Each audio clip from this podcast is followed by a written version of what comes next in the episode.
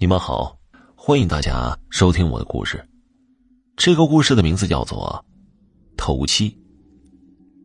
事情发生在二零一零年，安徽省一个小村庄。张四水家里出了白事儿，他儿子张丽出了车祸。今天晚上正是头七，张老汉给儿子做了最后一顿头七饭，等着儿子回魂。张丽的娘死的早，张四水一个人把儿子慢慢拉扯成人，中间的苦只有自己知道。好在张丽很懂事，高中毕业以后没有像其他同学一样去城里打拼，见识外面的世界，而是留在家里做起了小买卖，就为了陪着爹。可是没想到，好日子没过上几天呢。二十一岁的张丽就撒手人寰了，留下了张老汉一个人。张四水把摞好的草灰铺在家门口，这是本地的传统。为了看看儿子拖上了什么，忙完了这一切，张四水搬了个板凳坐在了后门边。据说这一天家人是要回避啊。老汉在门口点起了一袋烟。静静的抽了两口，张四水又想起了七天以前那一场夺走儿子生命的惨烈车祸。七天前，张丽早早的起来，拉了一小车的水果去镇上卖。突然，后面的公路上传来了大型货车的轰鸣声，还没等张丽反应过来呢。一辆蓝色的集装箱货车朝着自己撞了过来，惨剧就在一瞬间发生了。直到货车被三轮车憋停，疲劳驾驶的大货车司机高林才从迷糊中反应过来。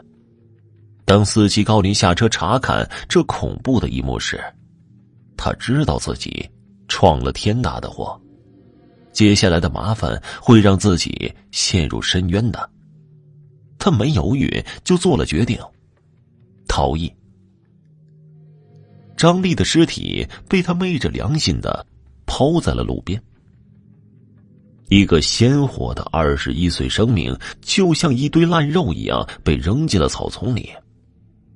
张四水想起儿子最后那凄惨的样子，不由得老泪纵横。屋里突然传来细小的声音，像是人轻轻的脚步声。难道是儿子真的回来了吗？张老汉强忍着冲进去见儿子最后一面的冲动，低头哽咽着，怕冲散了儿子的魂魄。与此同时，货车司机高林在家里正喝着酒呢。他这几天整日恍恍惚惚的，不把自己喝得酩酊大醉，根本睡不着觉。那天出了车祸以后。他把车擦洗过后藏了起来，可是那天的恐怖画面却一直在脑海里挥之不去。今天喝了些酒，本想直接去床上睡觉，可是从身后却传来阴冷的感觉。他回头一看，那恐怖的画面吓得他浑身血液都凉了，尸体满身鲜血，拖着肠子慢慢的向着自己逼近。一双布满鲜血的手朝着自己伸了过来，高林惊恐的拼命的向后躲避，一下子撞破了玻璃，掉下楼去。十层楼的高度让高林瞬间被摔死了，破碎的玻璃扎遍了全身。可是不知道为什么，人们看到他的尸体时，却发现他的尸体上有很多动物的爪印，像是猫爪。时间转眼到了四更天。张老汉看看时间，也差不多到了。收起了板凳，想回屋看看，把酒菜撤掉。可是没想到低头一看，却发现草灰上多出了一道猫的脚印。好了，这个故事就讲完了，感谢收听。